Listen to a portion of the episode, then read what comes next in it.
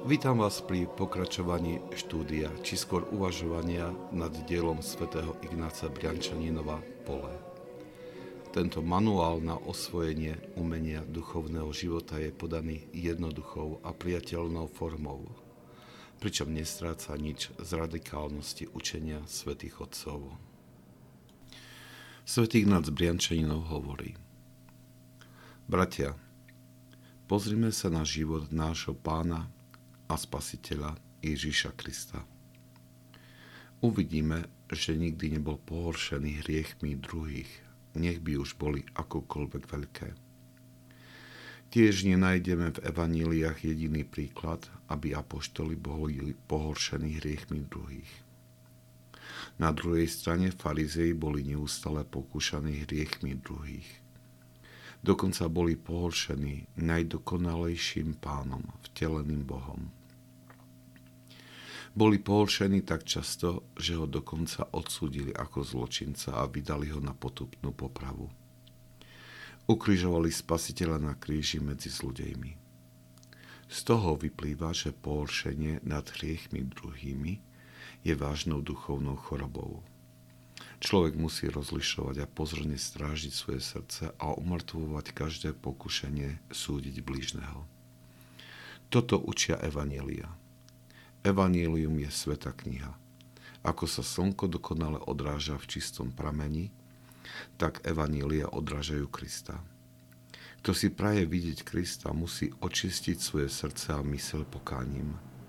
V Evaníliách uvidí Krista, pravého Boha, spasiteľa padnutého ľudstva. Z Evanílii sa Kristov učeník naučí čnostiam, ktoré má nadobudnúť pretože je povolaný naučiť sa miernosti a pokore od samotného pána. V tomto čnostnom napodobňovaní Boha nájde blažený pokoj pre svoju dušu. Týmito odstavcami svätý Ignác Briančaninov začína rozsiahlu kapitolu, ktorá má názov Farizej.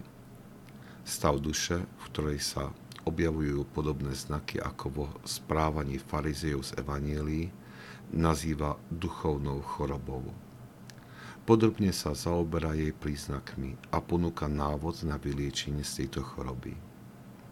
Prvé dva odstavce predstavujú zhrnutie učenia vloženého do tejto kapitoly. Svetý Ignác zrejme zámerne dáva zhrnutie kapitoly na začiatok, aby pripravil dobrú pôdu pre prijatie tohto učenia. Nabáda k očisťovaniu srdca a mysle v pokáni, aby sa mohli vidieť Krista a spoznať jeho volanie k nadobudnutiu čnosti, ku ktorým nás povoláva. Nasleduje tým učenie svätých učiteľov duchovného života, ktorí hovoria, že je to jediná správna cesta na zmocnenie sa duchovného poznania. Ak sa vám tento podcast páčil, prosím, odporúčajte ho tým, ktorým môže duchovne poslúžiť. Požehnanie pánovo nech je na vás, s jeho milosťou a láskou, teraz i vždycky, i na veky vekov. Amen.